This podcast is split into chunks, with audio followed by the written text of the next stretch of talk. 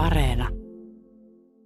Anna-Stiina Heikkilä, Sara kysyy täällä, että kulkeeko kukaan Pariisissa nuhjuisissa verkkareissa tukkasotkussa vai ovatko kaikki aina viimeistellyn näköisiä? Klassikko kysymys. No siis koronapandemiahan on toki vaikuttanut niin kuin ranskalaisten pukeutumistyyliin, että, että kyllä niin kuin verkkarit ulkona ovat nyt olleet tämmöinen viimeisen vuoden puolentoista ilmiö. Ja vaikka on paljon nyt ehkä ranskalaisten tyylikkyyteen vähän liittyviä sitten myyttejäkin, mutta se on kyllä pitää ihan paikkansa, että ei, ei niin kuin hyvin harvoin ehkä näkee ranskalaisia niin kuin, ää, sporttiasuissa kahvilla, että et ei se, ei se niin kuin yhäkään, ää, yhäkään sille kuulu, kuulu katukuvaan. Vaatteet ovat paljon tiukempia ja, ja niin kuin istuvampia ja puristaviakin ja ei niin kuin semmoinen mukavuus ei ole siis samalla tavalla Ranskassa itseisarvo kuin vaikka Suomessa. Et siinä niin kuin ka- kaikessa niin kuin miettii asuntojen sisustusta tai, tai niin kuin paikasta toiseen siirtymistä tai, tai niin kuin elämää laajemmin, niin ehkä estetiikka on sitten arvona kyllä mukavuutta tärkeämpi joo ehkä ne verryttelyasut ei liity myös, tai liittyy ehkä myös siihen, että siellä ilmeisesti urheilla ihan hirveästi sille niin kuin vapaa-ajalla. Mutta tänään kysymi vaan pureutuu siis ranskalaisuuteen ja vieraana on Yleisradion Pariisin kirjeenvaihtaja ja tietokirjailija Anna-Stiina Heikkilä. Mun nimi on Mira Selander. Oikein lämpimästi tervetuloa. Yle puheessa. Kysy mitä vaan. Mun piti muuten toivottaa äh, hyvää maanantaita ranskaksi, Annastiina. Ja se on bon lundi, sanotaanko se niin? Lundi, kuulostaa saksalaiselta. Lundi. Ah, lundi, okei. Okay. Ei ihme, että mä en ole pärjännyt hirveän hyvin siellä Ranskassa ja Pariisissa kielite- kielitaitoni kanssa.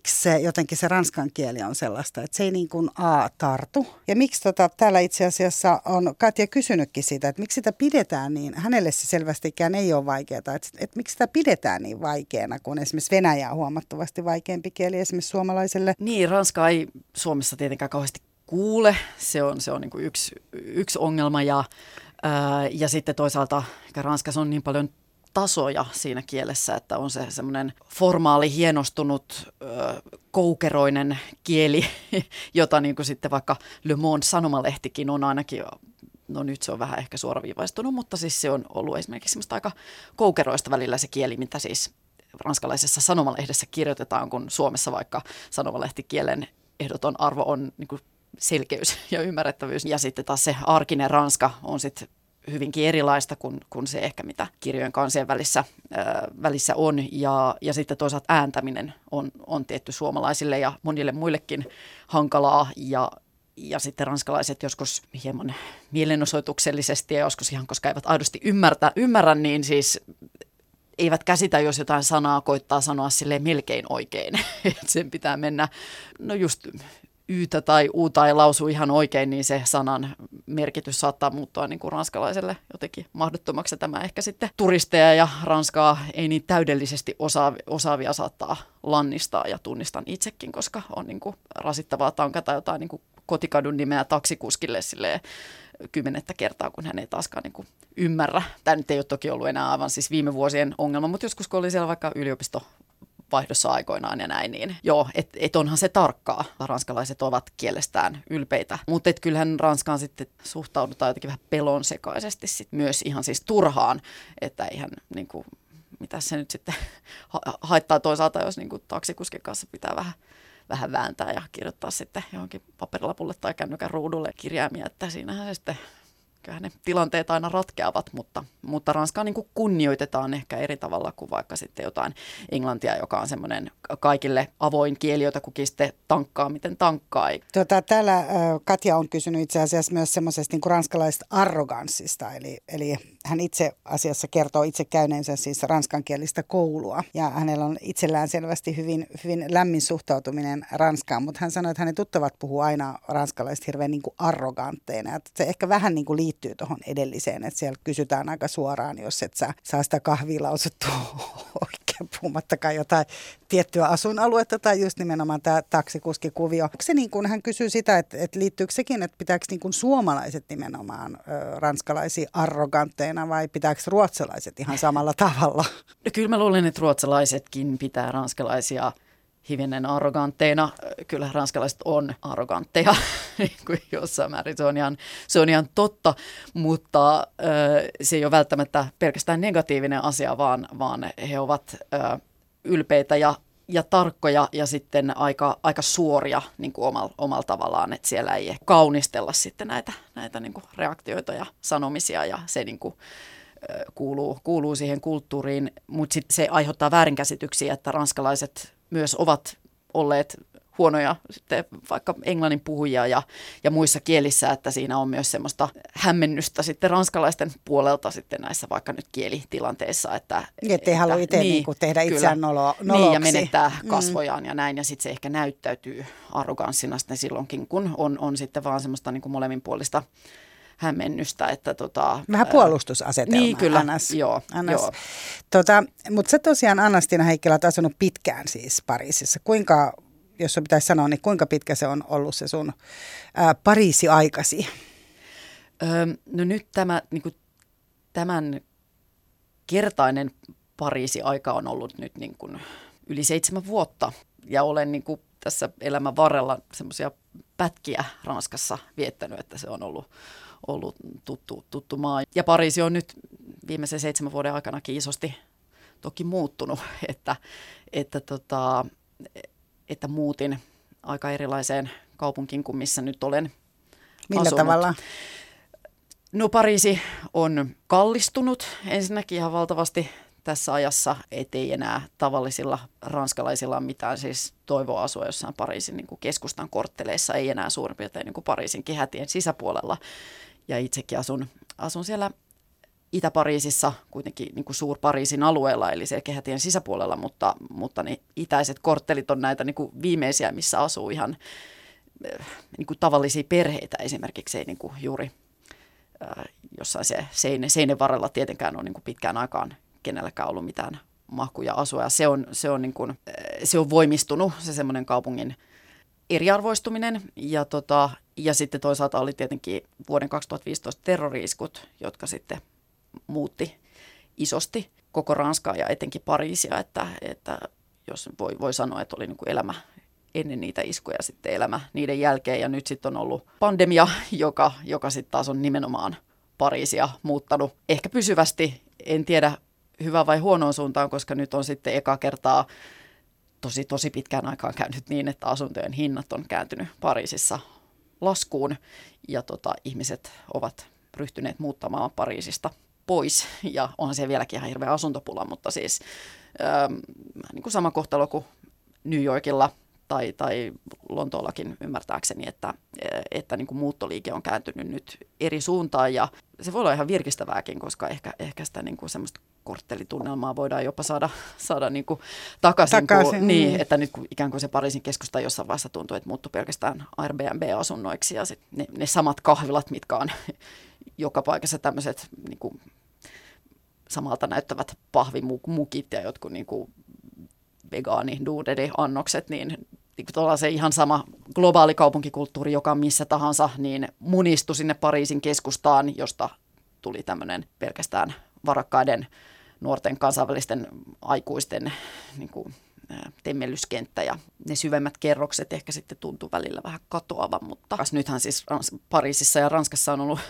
sillä tavoin hauskaakin, kun siellä siis turisteja ei ole ollut, että siellä on voinut jossain niin kuin Louvressa ja Tylerin puutarhassa tai, tai Montmartren kukkuloilla niin kuin käppäillä kaikessa rauhassa, joka ei ole ollut ollut siellä aiemmin Varmaan niin kuin vuosikymmeniä Ei ole ollut, joo, niin kuin mahdollista. Mutta jos sun pitäisi jotenkin kiteyttää se niin kuin ranskalaisuus, siis mikä on sun niin kuin ranskalaisin puolesi? Tärkeä, tärkeä tekijä on niin kuin, kauneus, siis estetiikka, että se on ollut mulle aina niin kuin, tärkeä jotenkin arvo ja ymmärrän sen siis aika laajasti, että se ei, se ei tosiaan ole mitään, en, en niin kuin, tarkoita jotenkin vaatteita tai sellaista hirveän, tai mitään, mitään niin kuin ulkoista asiaa lopulta muutenkaan, vaan semmoinen pienet nautinnot ja, ja niiden niin kuin vaaliminen ja arvostaminen ja niin kuin kauneuden näkeminen ympärillään, semmoinen rakennettu kauneus myös, mitä Ranskassa on ja mitä Suomeen enemmän kaipaisin, siis että rakennukset on kauniita ja sitä arvostetaan ja vaalitaan. Niitä ei, ei pureta jonkun niin kuin kummallisen ostoskeskuksen tieltä niin kuin ainakaan. Ja sitten ruokahetket, tietenkin siis myös, myös pukeutuminenkin on, on osa tätä kaikkea, että se on, ää, se on ollut mulle aina tärkeää. Ja tota, no, no kulttuuri tietty on Ranskassa hirveän, hirveän niin kuin suuressa osassa semmoinen älyllinen kipakka väittely, ö, ironia, välttämättä itseironia ei ole kyllä mikään ranskalaisten vahvuus. Se on ranskalaisten ehkä heikko puoli ja se on siellä vähän rasittavaa, koska se on niin kuin Briteillä paremmin, paremmin kyllä hallussa, mutta tota, että voidaan olla eri mieltä asioista ja silti istua niin kuin pitkä illallinen sama pöydän ääressä ja, ja, niin kuin, ää, ja, niin intohimoisuus elämää kohtaan jotenkin, mikä Ranskassa on. Uteliaisuus. On uteliaisuus, niin. Ja sitten on tämä filosofia. Mm. Ranskassa on ilmeisesti, käytetään paljon filosofiaa myös televisio-ohjelmissa ja, ja filosofit ottaa kantaa erilaisiin asioihin, mikä on sama Italiassa myös. Mm. Eli kun alkoi vaikka koronapandemia, niin ensimmäisenä, ketä tuotiin televisioon, kuitenkin kaikkien muiden ohella oli aina filosofit. Sillä tavalla eroaa suomalainen yhteiskunta esimerkiksi aika paljon.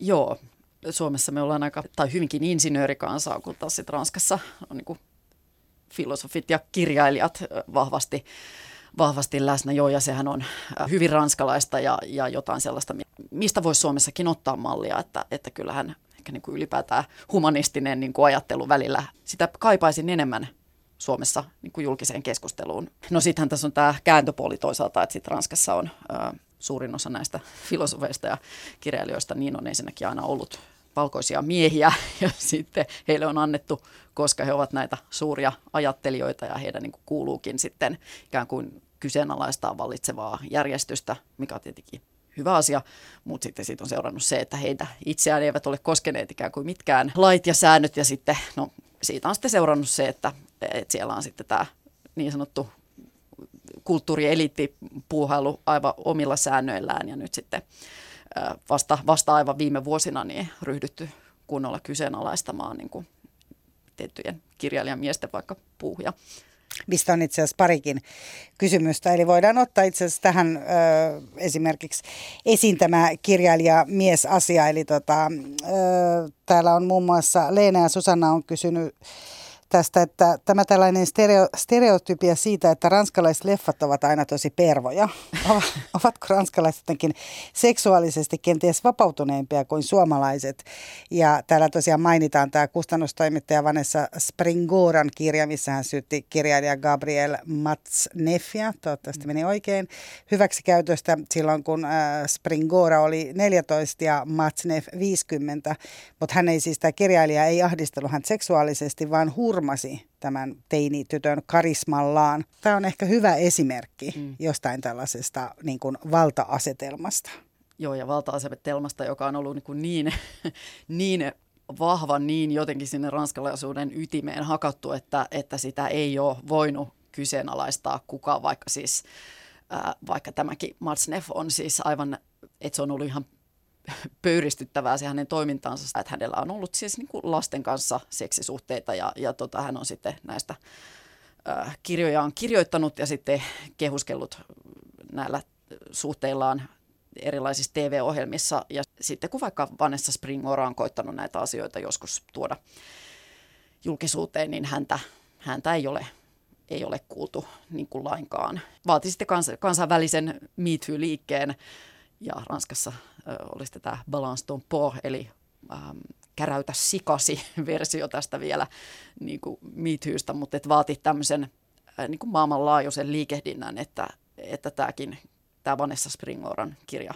julkaistiin ja kirjoitettiin. En usko, että se olisi ollut mahdollista niin kuin vielä viisi vuotta taka, taaksepäin. Joo, tämä on kyllä hyvin, hyvin niin kuin tyyppiesimerkki, mutta et ehkä tässä niin kuin huomiota herättävä on tietenkin se, että miten, miten tämä Matsnef on voinut rehennellä näillä rikoksillaan julkisuudessa ja häntä on, häntä on niin kuin vaan äh, ihailtu sen takia ja, ja pidetty häntä tabujen rikkojana ja, ja sen takia niin kuin nerokkaana ja äh, ainutlaatuisena henkilönä. Ja, ja siihen liittyy ehkä tämä sitten kun Ranskassa niin hirveästi siis arvostetaan kirjallista sivistystä, ää, joka on hieno asia. Siis on ihana vaikka Pariisin metrossa, kun yhä näkee, että ihmiset siellä lukevat pokkareita, nuoret miehet ja naiset ja terassilla usein istutaan niin kuin uutuus- tai klassikkokirjan kirjan kanssa, ja se on asia, mitä tosi harvoin näkee vaikka Helsingin keskustassa. Mutta sitten toisaalta kirjailijat ovat tosiaan olleet varsin koskemattomia tämän niin kuin, ää, taituruutensa, sanoihin liittyvän taituruutensa takia, niin, niin on kyllä tosi tervettä, että, että sitä nyt kyseenalaistetaan. Mutta mitä sä mietit tuosta, tuosta Leenan kysymyksestä, että onko ranskalaiset pervoja? Niin, joo, tämä oli tämä toinen kysymys. No, o, kyllä mä sanoisin, että on, joo, kyllä, on. kyllä vähän pervoja on, joo. Siinä on kyllä kulttuurieroja. Tämä itse asiassa muistan ihan näitä ensimmäisiltä Ranskan reissuilta, niin joskus mä olin, mä oon teini-ikäinen, olin jossain, niin, kielikurssilla Nitsassa. Mutta siellä ostin sitten jotain, niin kuin, jotain nuorten lehtiä tai äh, naisten lehtiä ja mitä ostin. Ja niissä oli siis äh, niin kuin, paljaita tissejä tosi paljon, mitä niin kuin, ei olisi ikinä siis nähnyt suomalaisessa naisten lehdessä tai varsinkaan missään niin kuin nuorten naisten lehdessä. Ja muutenkin niin siellä siis... otettiin aurinkoa joo, niin kyllä, rinnat joo, kyllä, siihen aikaan. Joo. Ja oli siis tosi paljon alastomuutta ja, ja siis se ei rajoittunut edes niin kuin, tisseihin se kuvasto vaan. Niin kuin, ja sitten oli niin kuin, hyvin suorasukaisesti kirjoitettu seksistä niin kuin ylipäätään. Ja se oli, ää, no se oli mun mielestä ihan siis raikasta, ää, mutta myös kysymyksiä herättävää, koska, koska niin kuin Suomessa meidän tyyli on niin, niin paljon puritaanisempi. Saati nyt sitten joku niin kuin amerikkalainen kulttuuri, jota Suomessa hirveästi kulutetaan ja joka sitten on niin kuin ihan todella sitten taas ollut niin kuin nimenomaan seksi on hyvin, hyvin niin kuin tabuasia. Väkivalta ei niinkään, mutta joo, kyllähän ranskalaiset tosi paljon puhuvat seksistä ja siitä paljon kirjoitetaan ja, niin kuin, ja, ja sitten, no sitten jos ihan tämmöisistä näistä perversioista puhutaan, niin kyllähän tämä niin Matsnef on sit siitä semmoinen ääriesimerkki, että siis on, on niin kuin kaikenlaista rajoja ja sääntöjä rikkuvaa niin kuin käytöstä myös ihailtu raha on Ranskassa vähän tabu, mutta siksi ei kyllä ole.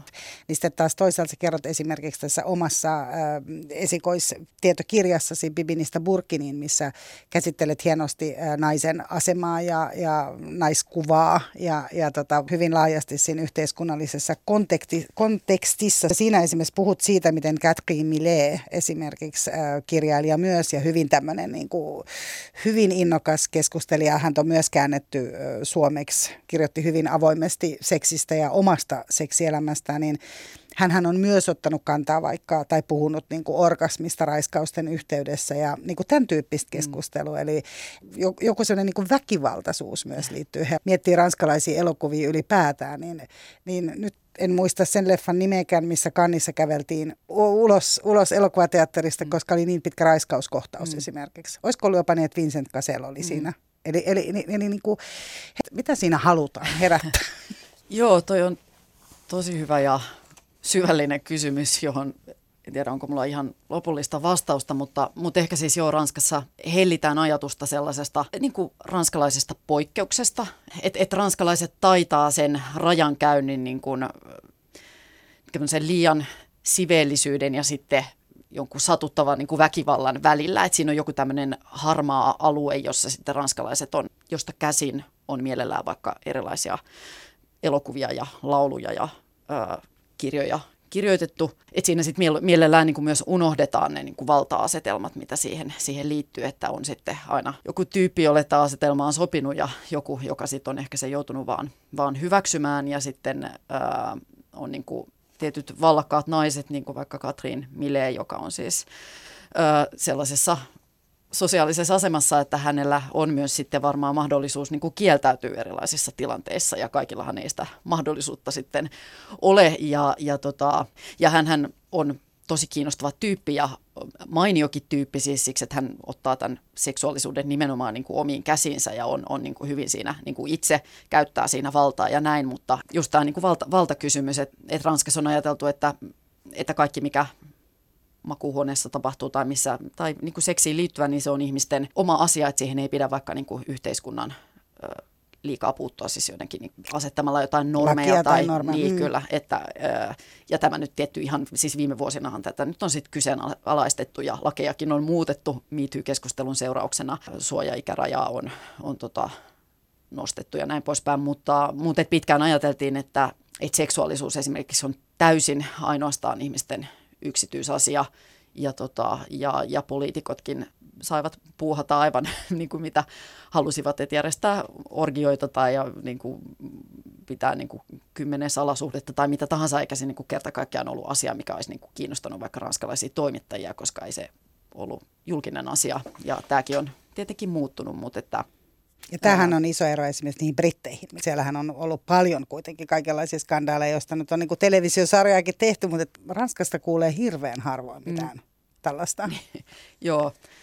Joo, nyt niin kuin ensimmäinen tämmöinen äh, iso julkinen skandaali, josta niin kuin kirjoitettiin tämmöinen keltainen lehdistötyyliin. Hän oli tämä entisen presidentin François Hollandin salasuhde, kun hän skootterilla ajeli öisin ranskalaisen näyttelijättären luokse ja, ja siitä sitten oli salakuvat ja muut lehdissä ja se oli tämmöinen niin ensimmäinen laatuaan tämän tyyppinen. Se, se käynnisti sitten laajan paheksuvan keskustelun siitä, että eihän niin kuin tällainen ole niin kuin mikään, mikään uutinen ja ihmiset sanoivat, että tämä on niin kuin ihan merkityksetön tieto, mutta kyllä niitä hirveän paljon sitten kuitenkin luettiin niitä, niitä juttuja, että siinä on ollut kyllä Ranskan ja Britannian lehdistössä on tietty ihan valtava ero ja, ja, tota, ja Ranskassa sille ylimielisesti sieltä niin kuin katsellaan tätä brittien tai vaikka niin kuin amerikkalaisten touhua ja pidetään sitä niin kuin hysteerisenä. Että... Niin, joo. Varmasti nämä niin kuin salasuhteet, nehän on myös sellainen yksi, tästä on muuten itse asiassa myös useampi kysymys, ainakin Satu ja Elsa ovat tällä kysyneet asiasta, eli, eli että onko ranskalaisilla miehillä aina rakastajatar ja onko totta, että sitä pidetään ihan normaalina asiana, niin käsitykseni myös sun kirjan luettua on se, että jep, että kyllä sitä ainakin pidetään normaalina asiana, mutta kaikillahan ei enää sitä rakastajatarta ole, ja, ja eikä naisilla ole rakastajaa, koska ei ihmiset jaksa. niin, mutta se on, se, on, se on se selitys. Niin, joo, tässä on tullut niinku, äh, liikaa niinku multitaskingia joka suuntaan, ja tästä ovat ranskalaiset esimerkiksi Ranskan niin kuin arvovaltaisimmalla sanomalehdellä, sanomalehdellä Le Mondella on tietenkin siis seksi kolumnisti, joka pohtii näitä kysymyksiä ja on ollut kyllä huolissaan äh, tästäkin, tästäkin asiasta, niin kuin älypuhelimet siis vievät tilan seksiltä ja, ja pandemia vaikeutti siis rakastaja, rakastajatar kuvioita. Yle puheessa. Kysy mitä vaan kun sä sanoit, että seksistä puhutaan paljon. Että jos ei se ole semmoista niin provokatiivista puhetta, mitä nyt vaikka Triimille ja muut harrastaa, niin, äh, niin kuin, minkälaista se on se seksipuhe? Että jos, onko se niin kuin seksin tärkeys on se, että se tekee niin hyvää, niin kuin se, Su- Suomessa niin. se on sille, että se tekee niin hyvää sun niin. terveydelle. Niin. Onko niin kuin Ranskassa siihen muita perusteita? Niin, kyllä mä sanoisin, että se on enemmän semmoinen filosofinen kysymys Ranskassakin, kuin ehkä äh, Suomessa sitten juurikin niin kuin tekninen tai terveyspoliittinen, niin, niin tässä on ehkä se ero. Ja ehkä tietenkin myös esteettinen ja tämmöinen taiteellinen kysymys. Että, joo, ja se on ehkä sama kuin, niin kuin tässä puhuttiin tästä estetiikasta ylipäätään. Siihen ehkä sitten laajasti ajatellen niin kuin seksikin liittyy, mutta että pompin hieman asiasta toiseen, mutta vaikka siis muoti, vaatteet, joka siis Suomessa ei ole ollut mikään vakava keskustelun aihe, aihe ehkä niin kuin juuri ikinä, no välillä ehkä puhutaan niin kuin Marimekon menestyksestä tai, tai, tai jostain vastaavasta, mutta että Ranskassahan siis vaikka myös arvovaltaiset sanomalehdet niin kuin kirjoittavat siis muodista niin kuin pitkiä artikkeleita. Se on niin kuin tämmöinen kulttuuria, filosofia ja niin kuin taloutta yhdistävä niin kuin laaja yhteiskunnallinen kysymys, jolle omistetaan valtavasti palstatilaa lehdissä. Siis tietenkin muotinäytösten jälkeen on aina niin kuin pitkät arviot ja se on niin kuin hyvin kietoutuu moneen ja niin kuin tällaista journalismia Suomessa ehkä ikinä, ikinä nähnyt. Ja ehkä tämä sama pätee siis niin kuin seksiin. Se on aika pinnallista. Niin, kyllä, joo. Ja ehkä niin kuin se on aika syvällistä se seksipuhe Ranskassa, näin niin kuin sanoisin, että, että se ö, on, on niin kuin osa arkea ja ihmisyyttä. Ja tietenkin on siis Suomessakin, mutta meillä aiheesta ei nyt vaan sitten samalla tavalla keskustella. Tai jos keskustellaan, niin sit se on ikään kuin jotenkin aika pintatasolla, ehkä semmoisella niin teknisen, tai, tai joku just tämmöinen, joku on sitten huolissaan, joku tutkia niin kuin, tai naisten lisääntymistä. Niin se on, että kuinka tai, monta kertaa niin kuin viikossa sitä niin, harrastetaan ja viime aikoina se on ehkä ollut aika paljon myös niin kuin, tietysti naisen puhetta, niin kuin naisten puheutta masturbaation tärkeydestä tai, Tai sitä, että naiset ovat ehkä vapautuneet ja päässeet eroon huonosta liitosta, missä oli huonoa seksiä ja sitten kerrotaan kasvoilla jossain ehkä sivulla, että nyt on hyvää seksiä ja nuorempi kumppani ja tämän tyyppistä Joo. on ainakin, mitä niin kuin on omiin silmiin sattunut. Paljon niin kuin sellaista niin kuin vapautumispuhetta ja se ei niin kuin ehkä liity taas sit siihen samaan estetiikkaan, mm. mistä mä oletan, että saan mm. kiinni. Joo, joo. joo, ja toki siis Suomessakin on siis suorasukasta puhetta viime aikoina tosi paljon ollut siis, niin kuin sanoit, niin seksistä ja vaikka monissa viimeisten vuosien aikana ilmestyneissä kirjoissa on niin kuin hyvin, hyvin niin kuin oma elämänkerrallisia ja niin kuin suorasukaisia kuvauksia ja nimenomaan naisten kuvaamina. Ja tämä sama ilmiö on jossain määrin kyllä Ranskassakin ja liittyy, liittyy niin kuin just siihen, että tila ja julkinen keskustelu otetaan haltuun, mutta siis Ranskassa tämä on alkanut jo, jo aika paljon aikaisemmin, että just nimenomaan Katrin Miekin on vuosikymmeniä vuosikymmeniä näitä teemoja pitänyt niin kuin teoksissaan esillä ja, ja niin kuin ranskalaiset feministit myös ovat sitten niin kuin puolustaneet nimenomaan seksuaalista vapautta 60-70-luvuilla ja, ja nyt sitten ranskalaiset feministit vaativat häirinnästä vapaata arkea ja tässä on tapahtunut nyt tämmöinen paradigman muutos, mutta Suomessa meillä ei ehkä niin sitä vapauspuhetta silloin aikoinaan ollut, vaan vaan keskustelu oli erityyppistä. Kuulostaa siltä, että se nautinto on ollut aika isossa roolissa varmasti niin kuin aina ja se on jotenkin niin kuin, onko se sitten ollut tosi sallittua ja oikeastaan niin kuin toivottavaa kaikille. Ja liittyykö siihen sitten myös se, että myös toiselle sen nautinnon niin kuin aikaansaaminen on tärkeämpää kuin se, että itse saa vaikka itse itselleen vaikka orgasmeja. Niin. Eli liittyykö se myös niin kuin johonkin sellaiseen puheeseen, semmoiseen niin kuin toisen kohtaamiseen? Niin, var- varmasti. Ja tämähän on niin kuin Ranskassa läsnä niin kuin kaikessa, niin kuin vaikka ruokailussa tai ranskalainen gastronomia, niin kyllähän siis tämä nimenomaan kohtaaminen ja, ja niin kuin, kontakti, ää, kontakti ja, ja niin kuin rituaalit toisaalta ja, ja semmoinen toisen arvostaminen ja näin, niin, niin joo, se on, se on tietty hirveän olennainen osa. Ja sitten, tai siellä on myös niin kuin vaalittu sitten sellaista, jota nyt on myös viime vuosina siis ansiokkaasti purettu, mutta on siis vaalittu semmoista ähm, niin kuin mysteeriä liittyen ähm, seksiin ja ihmissuhteisiin ja vaali, vaalittu semmoisia niin kuin vanhanaikaisiakin sukupuolirooleja ja sitten sitä niin kuin ritarillisuutta ja sitten toisaalta semmoista naisen niin kuin jotenkin antautumista ja näin poispäin. Että se on, se on myös tämä tämmöinen siihen liittyvä niin kuin, ähm, tanssi on, on sitten hyvin, hyvin niin kuin, äh, jotenkin kuuluu siihen ranskalaiseen kulttuuriin ja se, se niin kuin tuntuu näin suomalaisena naisena joskus äh, niin kuin, äh, hieman hieman vanhanaikaiselta, mutta, mutta tämä niin kuin ritarillisuus on, on toki hyvin Ranskassa läsnä. Avataan ovet ja, Kyllä, ja joo. liittyykö se myös, niin kuin maksetaan laskut? Pyytääkö mies treffeille? Öö, no kyllä, ehkä no en, no nykyään on tietenkin no, monenlaisia, niin on Tinder on muuttanut nyt vähän niin kuin... Tai Bumble, kaiken. missä voi niin, kyllä, nainenkin tehdä Joo, joo ja Ranskassa sitä Tinderiä itse asiassa, niin se ei ole ehkä niin suosittu, se on enemmän just tämä Bumble. Bumble. Niin, Äh, mutta tota, äh, mutta et joo, kyllä, kyllä niin ne on perinteiset, perinteiset roolit ovat olleet hyvin voimissaan. Kaikesta huolimatta Joo, sitten. Mutta voisiko sen Anastina jotenkin niin kuin kiteyttää siihen, jos tosiaan kun sä sanot, että puhutaan niin kuin vaatteista tai ö, ruoasta tai, tai kohteliaisuudesta tai silmiin katsomisesta tai mistä vaan, että voisiko sellaista, että, että tehdään niin kuin jotenkin kuitenkin, vaikka, vaikka on se niin kuin jonkunlainen itsekkyys ja provosointi ja väittely, jota opiskellaan jo koulussa kuitenkin, niin, kuin, niin, niin voisiko se olla jotenkin sitä, että, että ollaan olemassa niin kuin jollain tavalla myös niitä niin kuin toisia ihmisiä varten. Voisiko sen kiteyttää niin? Se on kyllä hyvä kiteytys, joo. Se rituaalit ja yhteisöllisyys, niin se, se kiteyttää ehkä ranskalaisen kulttuurin, johon sitten liittyy, liittyy sitten se estetiikka niin vahvasti ja kohteliaisuus. Ja, ja juurikin, että miksei kuljeta verkkareissa, vaikka se olisi ehkä mukavampaa, niin sehän on huomionosoitus. Yle puheessa. Kysy mitä vaan.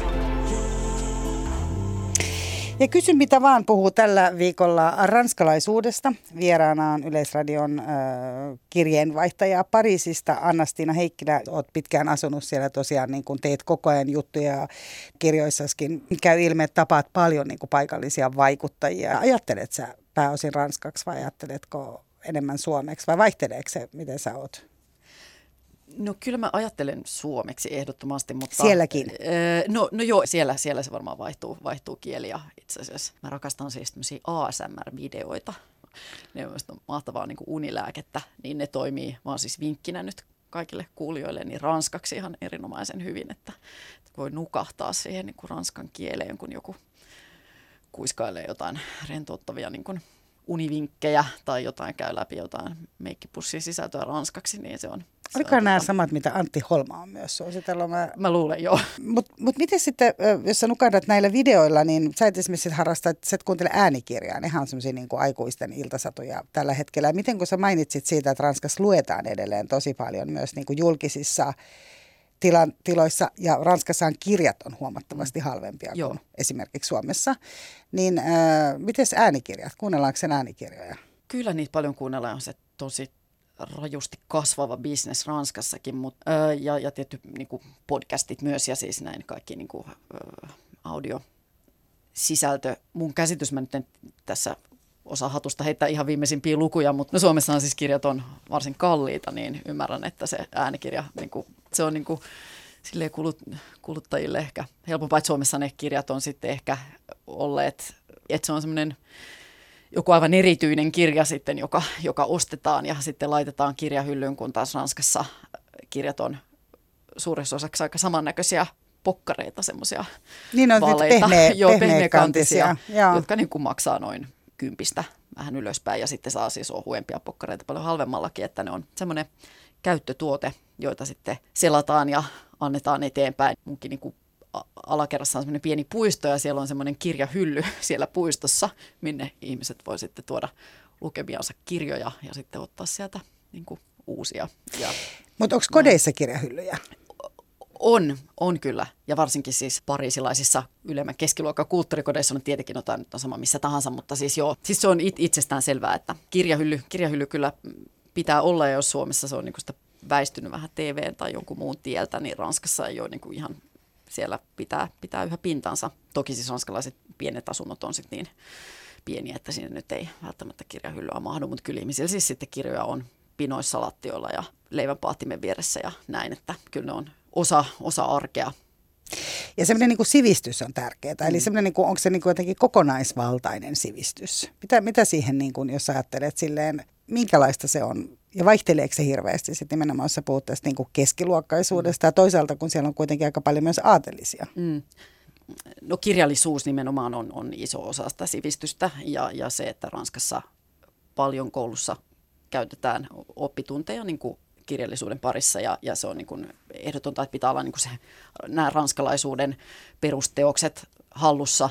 Ja toki se on sitten myös erottava tekijä, koska tietenkään vaikka sitten kaikissa maahanmuuttajataustaisissa perheissä ei, ei voi olla sitä samaa, niin kuin, tai lähtökohdat ovat ihan tosi eri, eikä ole mitenkään mahdollista, että on niin kuin luettu kaikki niin kuin tämmöiset ranskalaisuuden klassikot esimerkiksi, ja, ja se on niin kuin, kiinnostava pohdinta ja isosti myös ihmisiä erottava tekijä ja sellainen, että jos Ranskassa se ei ole hirveän, hirveän sopivaa niin kuin leveillä jotenkin varallisuudellaan, mutta sitten on varsin sopivaa niin kuin leveillä sivistyksellään. Ja tietty sekin on niin kuin luokkakysymys isosti nimenomaan Ranskassa ja, ja kyllä niin kuin aateliset tai niin kuin työväenluokkataustaiset ranskalaiset niin kuin tässä ovat ö, erilaisessa asemassa ja, ja kirjahylly vilkaisemalla voi, voi helposti niin kuin paljon, paljon päätellä mutta joo, että miten sivistys ymmärretään, niin kuitenkin siis jo hyvin, hyvin laajasti ja ehkä niin, että sitten pitää olla, mainitsit tuossa, että myös valmiudet sitten väittelyyn ja kyseenalaistamiseen, että sitä Ranskassa kovasti arvostetaan ja se on semmoinen yksi niin kuin osa sitä sivistystä tai sen näyttämistä, että pitää osata olla niin kuin eri mieltä, kyseenalaistaa niin kuin tietenkin sitten valtaa pitäviä, joka sitten näkyy myös vaikka mielenosoituksina kaduilla tai näkyy niin kuin vallankumoushengessä ja, ja sitten toisaalta ihan siis äh, siinä, että väitellään kulttuurista ja politiikasta ja, ja tosiaan jo niin kuin pienet lapset jo oppivat niin kuin keskustelemaan ja väittelemään ja, ja siihen niin kuin kannustetaan. Ja nimenomaan se, että sullahan pitää olla paljon argumentteja eri, tai siis sulla täytyy olla paljon tietoa, jos sä lähdet, että siellä ei voi vaan niin kuin jotenkin sanoa, että kyllä tai ei johonkin asiaan, vaan niitä täytyy, että siellä niin kuin vaaditaan niitä perusteluja. Joo, joo, kyllä. Siis ranskalaisilla on tosiaan aina mielipide ja, ja se uskalletaan sanoa. Ja, tota, ää, ja sitten ehkä siinä just tämä laaja sivistys näkyy, että sitten vaikka jostain asiasta niin kuin viimeisimmästä poliittisesta käänteestä ei olisikaan ihan niin kartalla, niin pystyy kyllä aina sanomaan jonkun hirveän hienon argumentin pohjaten johonkin laajempaan tulkintaan siitä niin kuin aihepiiristä. Joo, ja politiikka on siellä aina. Se on kyllä mun mielestä myös semmoinen, varsinkin elokuvien perusteella katsottuna, että politiikkaan otetaan kantaa. Mutta sä sanoit, että raha on siellä tabu. Mitä se tarkoittaa? No se on ehkä asia, jota nyt ei, ei sit kannata illallispöydässä ottaa e-, ensimmäisenä puheeksi. Että, jos että vaikka, mitä tienaat? Niin, kyllä, joo. Tai, joo, se ei ole hyvä kysymys. tuota, Harvassa on, paikassa jo, ehkä on niin, kyllä, mutta joo. No ehkä niin kuin, no vaikka Yhdysvalloissahan puhutaan niin kuin työstä ja rahasta. Ehkä se on semmoinen small talk-aihe, mutta Ranskassa, no se, joo, joo raha se on, se on herkästi siinä saa sitten niin moukkomaisen maineen ja sitä ja tosiaan niin kuin liittyy myös tähän vallankumousperinteeseen, että kun Ranskassa on, on sitten niitä aatelisia ja, ja rikkaita muutenkin, niin siinä on ollut myös no on, on niin kuin jännitettä niin kuin eri, ensi, eri kansanryhmien välillä ollut ja ei, ei nykyäänkään se aatelisuus ei ole välttämättä mitenkään yksinomaan niin kuin positiivinen asia, vaikka tietenkin helpottaa niin kuin monia, monia juttuja, mutta tota, mutta saa keltaliiveä pelätä. Niin, kyllä. että, tota, että sitten ne, että sitä omaa hyvää asemaa kannattaa tuoda esille jotenkin ikään kuin hienovaraisemmin. Nohan tämä toki niin kuin Suomessakin siinä mielessä, että eihän meilläkään niin kuin, niin kuin varallisuudella kuulu millään tavoin pröystäillä, mutta tota... Mutta meillä on kuitenkin nämä niin. julkiset verotiedot, niin, niin kyllä, tietää, jo, jo, jo. aina ulkomaisia tuntuu kummastuttavan kyllä, jo. hyvin suuresti. Joo, Ranskassahan se on niin kuin sitten todella suljettua ja, tota, ja sitä se raha Ranskassa sitten tietenkin tuo, että sitten sä voit sulkea elämäsi niin kuin täysin julkisuudelta, jos, jos haluat ja tehdä, tehdä niin kuin aivan mitä haluat sitten suljettujen ovien takana, mutta – näin. Ja, ja. Näin, näinhän me olemme ymmärtäneet, että siellä tapahtuukin. Mm.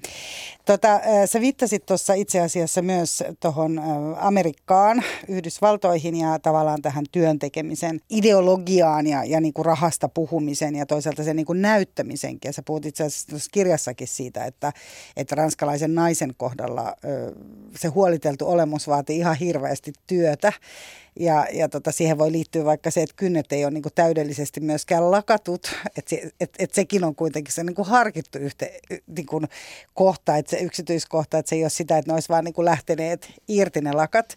Mutta että se on myös sellainen niin kuin aika yläluokkaisten naisten, eli vaatteet on tosi hyvänlaatuisia ja ne, ne tyyliikonit, joita me seurataan Ines de la Fressance, jos tämä nyt menee about oikein, ja, ja Charlotte Gainsbourg ja muut, niin he tulee oikeasti niin kuin aika yläluokkaisesti tavalla tai toisella semmoisista niin kuin ympäristöistä, että se on heille ylipäätään niin kuin mahdollista. Verrattuna sitten taas esimerkiksi Kim Kardashian, joka, joka oli sun esimerkkinä siinä, joka on hyvin niin kuin tehty.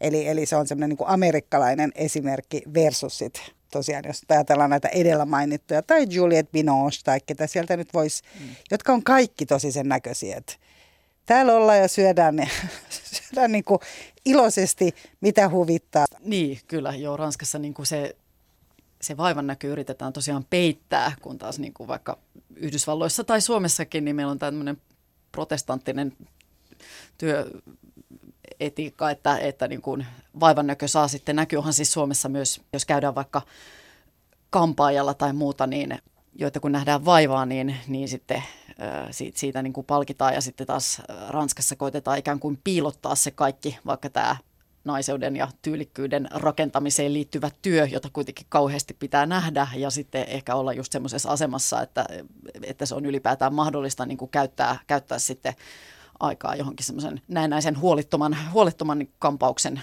asetteluun ja sitten omistaa se täydellinen valkoinen kauluspaita, joka on sitä sellaista ä, laadukasta kangasta, joka, joka ei, ei rypisty, vaan, vaan sillä voin laskeutua oikealla tavalla. Ja, ja tähän liittyy sitten tämä hoikkuuden ihanne, joka Ranskassa on edelleen vahva ja siinäkin hellitään sellaista ajatusta, että et ikään kuin ranskalaiset nyt olisi jotenkin luonnostaan tosiaan jotain luonnonoikkoa, että he voisivat syödä ihan mitä hyvänsä ja milloin tahansa ja sitten niin kuin, ä, painaa aina 55 kiloa, mutta todellisuudessa sekin on vahvasti tosiaan luokkakysymys ensinnäkin ja sitten ja, ja lihaviin naisiin etenkin, niin Ranskassa ää, joo, kohtelu saattaa olla paikoin hyvinkin julmaa, niin kuin yksi haastateltava just tässä kirjassa kuvaa. Mutta et, niin, ja sitten mitä tulee tupakointiin tai alkoholiin tai mihin tahansa, niin Ranskassa tosiaan on tämä, hellitään sitä ajatusta ranskalaisesta poikkeuksesta, että ikään kuin jotenkin kun Ranskassa juodaan viiniä tai Ranskassa tupakoidaan, niin se ei sitten olekaan sillä tavoin niin kuin vaikka terveydelle haitallista, niin kuin se olisi tilastojen mukaan missä tahansa muualla maapallolla, vaan, vaan jotenkin, että ranskalaiset punaviinit ovat sitten tämmöinen ylemmän tietoisuuden niin kuin pisara, joka ei sitten, ja kyllähän näin voi tietenkin jonkun laatuviinin kohdalla kohtuullisissa määrin nautittuna, näin tietenkin onkin, mutta siis ranskalaisethan myös sairastavat aivan hirveästi esimerkiksi syöpiä, jotka liittyvät alkoholiin ja maksakirroosit niin ja näin, että et siinäkin sitten, joo. Ja täällä on itse asiassa kysytty myös siitä, täällä on yksi kuulija ollut ranskalaisessa ruokakaupassa ja sanonut, että siellä on mielestä tämmöisessä niin parfyymipullon muodossa on myyty jotain ranskalaista viiniä, kun siellä ollaan niin huolestuneita siitä, että juodaan niin paljon esimerkiksi niin kuin viskiä tai, tai varmaan whisky, niin kuin varmaan siellä se lausutaan, tai ja sitten olut, ulkomaisia oluita ja, ja muuta. Että et saman aikaan on, niin kuin ollaan huolestuneita, tavallaan on nämä maksakirroosit ja syövät ja, ja näin, ja sitten on kuitenkin se, että pitäisi kuluttaa myös ihan niin kuin maan, maanviljelystuotetta, eli juoda sitä viiniä. Juodaanko siellä siis ylipäätään? Juoks nuoret viiniä ruoan kanssa tai mikä siellä on nyt siis se tilanne? No on se niin kuin alkoholin kulutus tai viinin kulutus etenkin on kyllä siis vähentynyt myös tässä nyt vuosikymmenten aikana. Että siis viiniä joskus tarjottiin kouluissakin, niin enää nyt ei, ei sentään. Ja, ja niin kuin, siis ihan ala-asteelta lähtien, vai no, silloin kun mennään viisivuotiaana kouluun? En tiedä itse asiassa, mikä siinä. Lounasviinit.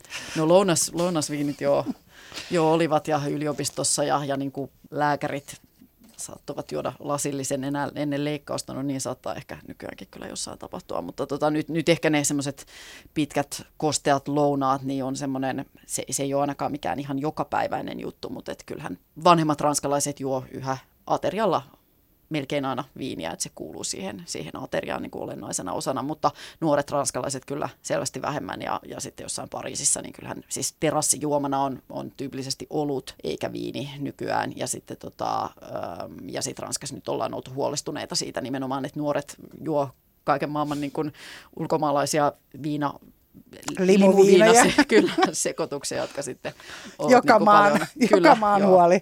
Täällä myös siis kysytään siitä, että miten Ranskassa onnistutaan välttää ketjuravintolat ja miten siellä pysyy pystyssä leipäpuoti ja kalapuoti Kylänkadun kulmassa, kun se ei ole näköjään mitenkään mahdollista täällä Suomessa. Biarritzista eikä kyllä Antibesistakaan esimerkiksi löytynyt yhtään mäkkäriä Starbucksia, vaikka on jenkkikulttuurikin vahvasti päässyt paikalle surffareiden mukana. Eli on niin kuin hyviä ravintoloita ja paikallisia herkkuja on täällä kirjoittanut ää, Janne. Miten onko se kuitenkin vielä niin kuin myös siellä Pariisissa? Sä puhuit paljon siitä, että on turisteja ja on jo niitä pahvimukeja ja niissä kahvia ja niin edespäin. Mutta onko siellä vielä semmoinen niin aperitiivikulttuuri ja käydään ulkona syömässä? Onko se varaa? On toki, on toki tämä onneksi, onneksi vielä ja kyllähän ulkona syöminen Ranskassa on paljon halvempaa kuin, kuin Suomessa ja etenkin ulkona juominen, tai siis viinihän on on, on huomattavan paljon edullisempaa, mutta tota... Kuin vesi niin, niin, no kyllä se on usein halvempaa kuin kuplavesi. Kyllä, juuri näin. Ja iso ero myös Ranskan ja Suomen välillä on sitten juurikin maaseudulla tai niin kuin pikkukaupungeissa, että Ranskassahan voi mennä niin kuin ihan, ihan mihin tahansa niin kuin pikkukylään ja siellä on todennäköisesti kiva, hyvä ravintola ja useampi, josta saa siis sitten niin kuin kolme ruokalajia ja tosi hyvin valmistettuna paikallisia aineksia paikallisten valmistamana. Ja Ranskassa tietenkin niin, Ranskassa on, on niin pitkät perinteet ravintolakulttuurilla ja gastronomialla ja esimerkiksi tarjoilijan ammatti on ihan eri tavalla siis arvostettu kuin vaikka Suomessa. Ja toki no nykyään on se siis rankka duuni, että, että, että kyllä tiedän, että Ranskassakin tällä hetkellä on, on, olisi enemmän töitä tarjolla, kun löytyy tekijöitä, mutta joka tapauksessa että pienissäkin kylissä ne ravintolat yhä, yhä niin kuin pärjäävät. Ja Ranskan valtio kyllä myös siis on sitten eri systeemein pitää huolta siitä, että ne kivijalkapuodit sitten pärjäävät hypermarketteja vastaan, että siinä on siis myös sitten lainsäädännöllä ja politiikalla niin kuin osuutensa tässä, että hypermarketit eivät valtaa jonkun kaupungin keskustaa ja niin kuin tapa sieltä sitten kaikkia niitä pikkupuoteja. Että siis yhä käydään ostamassa kala kalakaupasta ja liha lihakaupasta ja juustot juustokaupasta ja sitten vihannekset vihanneskaupasta ja sitten tori on niin kuin, joka kaupungissa ja Pariisissa, joka korttelissa niin kuin aina tiettyinä viikonpäivinä ja, ja sieltä sitten saa edulliset ja tuoreet raaka-aineet melkein mihin tahansa. Että joo, kyllä siellä valikoimaa riittää ja Ranska on vähän, tai maantieteellisesti erilainen sijainti kuin Suomessa, että siellä myös niin kuin kasvaa, kasvaa moni asia ja, ja tosiaan sitä melkein kaiken voi paikallisesti tuotettuna niin kuin ostaa, mutta että se on myös arvo, johon laitetaan sitten rahaa ja, ja johon niin kuin poliittisella päätöksenteolla sitten tämä pyritään suojelemaan tämä, tämä niin kuin, ä, ravintolat ja pikkupuodit ja muut siis tältä niin kuin ketjukahviloilta ja McDonald'silta. Toki mun mielestä McDonald'sia on siis Ranskassa huomattavan paljon itse asiassa lukumäärällisesti. Että, ja Burger King niin, oli siellä joskus joo. 90-luvun alusta tai 80-luvun lopussa, niin siellä oli jo Burger Kingia. Niin, se on totta. Joo. Esimerkiksi. No, se oli kyllä musta paremmat hampurilaiset kuin monessa muussa niin, Burger Kingissä. Joo, joo Mut, ja nyt pandemian aikaa mun mielestä, joo, Mäkkiinkin oli ihan niin kuin huimat jonot sitten, kun ravintolat avattiin, niin siis jonnekin niin kuin drive, drive-in Mäkkiin, niin ranskalaiset oli niin kuin jonottanut aivan tuntikausia ja, ja kyllähän siis nimenomaan hampurilainen on se ranskalaisten ravintoloiden suosituin annos, siis minkä tahansa bistron. Mutta siis syödään edelleen ulkona ja onko se siis niin, että sä sanoit äsken, että hinnat on ehkä vähän halvempia, mutta ruoka on ilmeisesti semmoinen, että sen käyte, että se on myös niinku asia, mihin niinku kuuluukin käyttää rahaa. Onko se niin?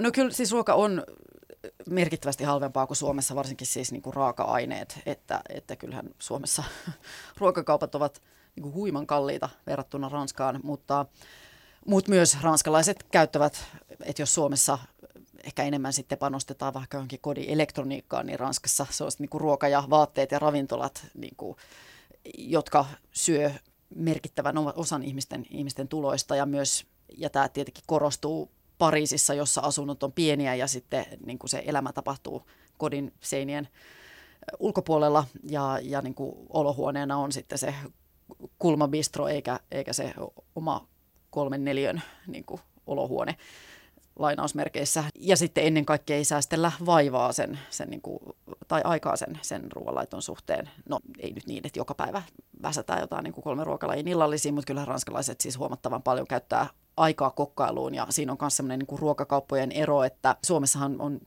mä oon täällä nyt ollut hämmästynyt, myös niin kuin ihastunut einesvalikoiman laajuudesta. Sehän on huima ja saa kaikkea ihan niin kuin hyvää ruokaa myös, mutta Ranskassa se on hyvin vähäistä se niin kuin ei edes hyllyn tarjonta, että kyllähän siellä niin kuin itse, itse yhä tehdään. Tai sitten ehkä ostetaan välillä niin kuin pakasteena Picard-nimisestä kaupasta, mutta tota, eh, muutet joo, kyllä. Ja torilta nimenomaan ostetaan sitten niin kuin vihanneksia ja hedelmiä, josta sitten väsäillään kaikenlaista. Niin, se menee aikaa, mutta se niin kuin tavallaan se on myös asia, mihin kuuluu käyttää joo, aikaa. Että se ei ole niin kuin muuttunut. Tietysti heillä myös jää aikaa, koska he tosiaan niin kuin sun kirjankin mukaan he liikkuu tosi vähän. niin. Joo, joo tämä on ehkä nyt globalisaatio ehkä saavuttaa Ranskan ja niin kuin, silleen, ranskalaiset ottavat vaikutteita muualta, mutta siis joo näin perinteisesti, niin, tai kyllä mun kokemus on se, että Ranskassa niin kuin urheillaan aika vähän, että, että kun Suomessakin vaikka nyt kaikilla niin kuin kuuluu olla jonkinlainen urheiluharrastus ja niin kuin perheen isät ja äidit harrastaa triatlonia, niin en mä kyllä niin kuin Ranskassa moiseen törmännyt. Että Etkä noihin minkä varmaan mittareihin? En, en mittareihin, joo, ei, ei. En ole nähnyt niin kuin ourasormuksia kyllä Ranskassa, en usko, kiinnostaisi tietää, onko siellä niin kuin minkäänlaista markkinaa, mutta joo, ei, ei mittailla. Ja tota, mulla on siellä paljonkin ranskalaisia ystäviä, jotka suorastaan kehuskelevat sillä, että he ei harrasta minkäänlaista liikuntaa. Mutta toki sitten kävelevät niin kuin hirveästi, tai se arkiliikuntahan siellä sitten, niin kuin, että siellä kun ei ole hissejä ja, ja tota, ja, ja metroissakin portaita riittää. Mutta mietit, että voisikohan se olla, että esimerkiksi jos ajattelee niin Ranskaa ja ajattelen kyllä myös niin Italiaa ja voisin olla melko varma, että Espanja, jossa tosin kyllä urheillaan tosi paljon, mun mielestä aika näkyvästi kaupunkikuvassa ainakin Barcelonassa, niin, niin mietin sitä, että liittyykö se jotenkin siihen, että niissä maissa puhutaan aika paljon, niin miltä tuntuu, tai onko nukkunut, tai onko väs, aika väsyneitä ollaan kaikissa noissa maissa usein paljon puhutaan sitä, että väsyttää ja niin edespäin, niin ehkä ei tarvi mittareita. Joo, toi on hy- hyvä analyysi, mikä on tämmöinen jos ranskalaisesta kulttuurista ja kansanluonteesta puhutaan, niin siis siihen ehdottomasti hyvin oleellisesti kuuluva piirihän on siis valittaminen. Siis semmoinen äänekäs niin kuin valittaminen. Että suomalaiset on tavallaan hirveän positiivisia siis verrattuna No kato maailman onnellisin kansa. kansa. niin. tota, Et, tota, kyllä se mittareissa Kyllä, joo. Joo, tota, vielä, vielä kun tuli meillä puheet noista sarjoista ja ollaan puhuttu ruokakulttuurista ja tunteista ja niin edespäin. Mä tiedän, että sä oot myös kattanut tätä Le Bureau sarjaa, josta on puhuttu itse asiassa tässäkin ohjelmassa aika monta kertaa. Okay.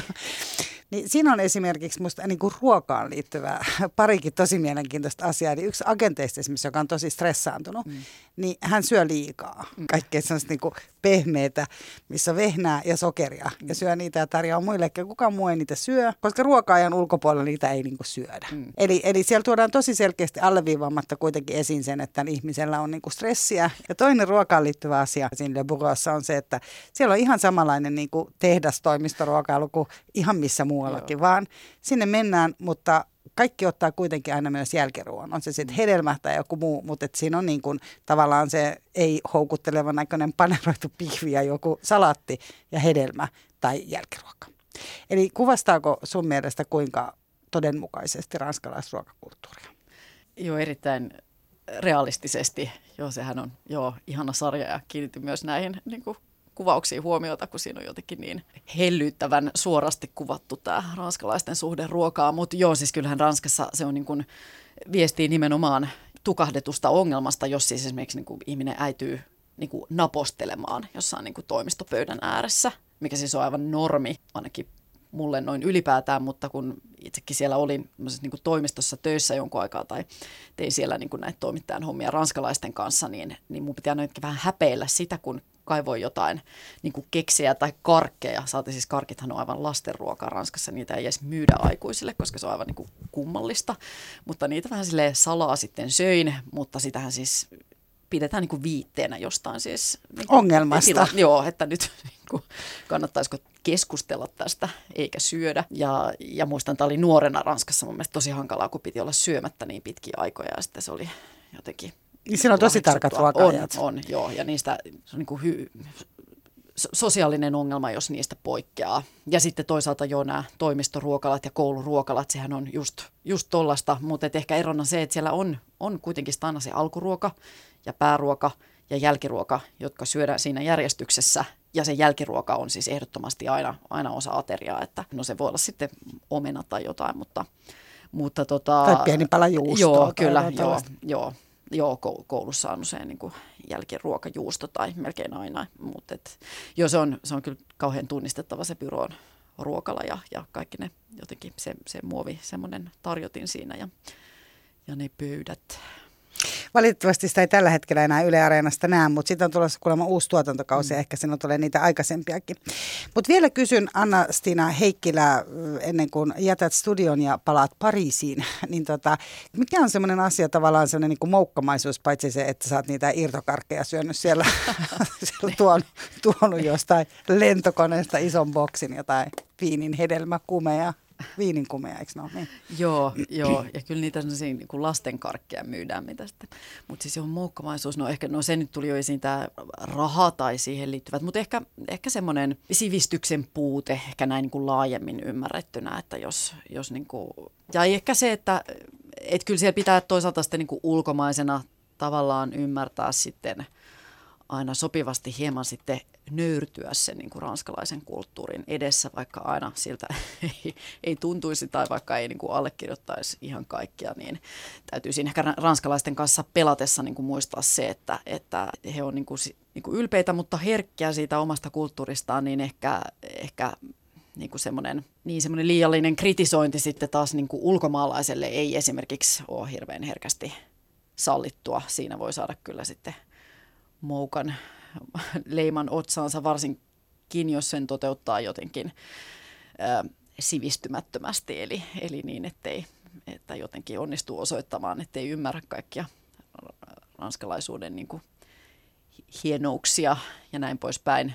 Vaikka niin kuin Emily Paris-sarjaa tästä kritisointi, kun se tuli tässä jossain puhuttiin. Mutta niin, siinä, mm. puhuttiin ennen, mutta siitä oli kyllä kysymys. Eli Emily Paris, joka nosti tosiaan, kun tämä on niin ohjelma, missä puhutaan stereotypioista, niin, niin tavallaan Emily Paris on ollut tosi kritisoitu, joskin tämä sarja sai myös palkinnon. Mutta aika moni esimerkiksi, mulla on tuttavia, jotka on sanonut, että se on hirveän sarja, mikä he on katsoneet, mutta silti he on katsoneet sen alusta loppuun, kuten minäkin. Ja mun mielestä se ei ollut niin hirveä, mutta se oli ihan mielettömän niin kuin stereotyyppinen. Mm. Niin mikä, otetaan vielä tähän loppuun siis toi Susannan kysymys siitä, niin miten, miten, siis, miten siihen suhtauduttiin Ranskassa? Kaikki kliseet on sinne tuotu. No siinä ehkä just, että mikä on niin kuin moukkamaista, niin siinä ehkä oli just semmoinen ranskalaisia ärsyttävä moukkamaisuus, että joku niin kuin amerikkalainen tulee kertomaan, että kuinka ranskalaiset on tyhmiä ja miten heidän pitäisi toimia toisin, eikä sitten yritäkään ikään kuin hirveästi itse sopeutua ja ymmärtää ehkä. Sehän, sehän siinä varmaan ranskalaisia ärsytti. Ja sitten toisaalta niin juurikin tämä klisee-kavalkaadi, eli niin kuin baskerit ja, ja, ja, ja patongit siellä niin kuin heiluivat. Mutta tota, ää, sarja herätti Ranskassa ärtymystä, toki myös hilpeyttä, ja se oli aika viihdyttävä, hyvinkin viihdyttävä. Ja kyllähän siinä myös niin kuin osutaan, siinä on ihan osuvia havaintoja kyllä myös niin kuin ranskalaisuudesta. Täältä on viitattu sarjoihin ja elokuviin monta kertaa, niin haluan omasta puolestani yksi ö, oma ö, näkökulma tai siis oma Oma kokemus ranskalaisuudesta on ollut myös Matthew Kassowitzin Läin,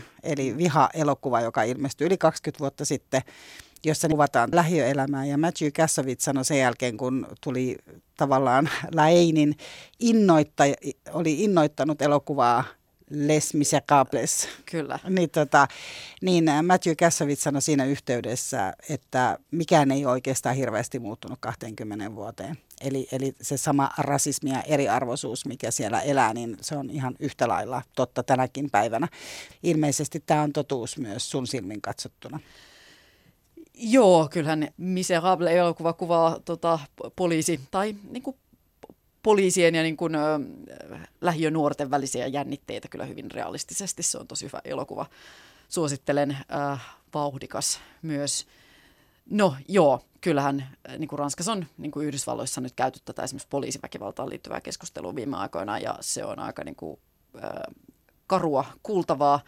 Ö, sitten toisaalta, no onneksi meillä on Ranskan jalkapallomaajoukkue, joka, joka sentään on hyvinkin monikulttuurinen ja se ei ole enää sellainen keskustelun aihe kuin se ehkä oli vaikka kymmenen vuotta sitten. Tai ei ole semmoinen pöyristyksen aihe kuin ehkä oli niin kuin 15 vuotta sitten, että kyllähän nyt ää, joo, on, on tietenkin myös, niin kuin asiat ovat onneksi myös, myös edenneet. Muuten joo, kyllähän nämä teemat nyt ovat olleet niin, läsnä. Kyllä. Tota, jalkapallo olisikin semmoinen, missä ihan yhden lähetyksen. Mä tiedän, että sä Anna-Stiina myös seuraat tosi paljon jalkapalloa. Mutta hei, kiitos tästä kaikesta ihan älyttömästi Anna-Stiina Heikkinä. Tässä oli Kysy mitä vaan. Tällä kertaa mun nimi on Mira Selander. Viikon päästä taas tavataan. Moikka! Yle puheessa. Kysy mitä vaan.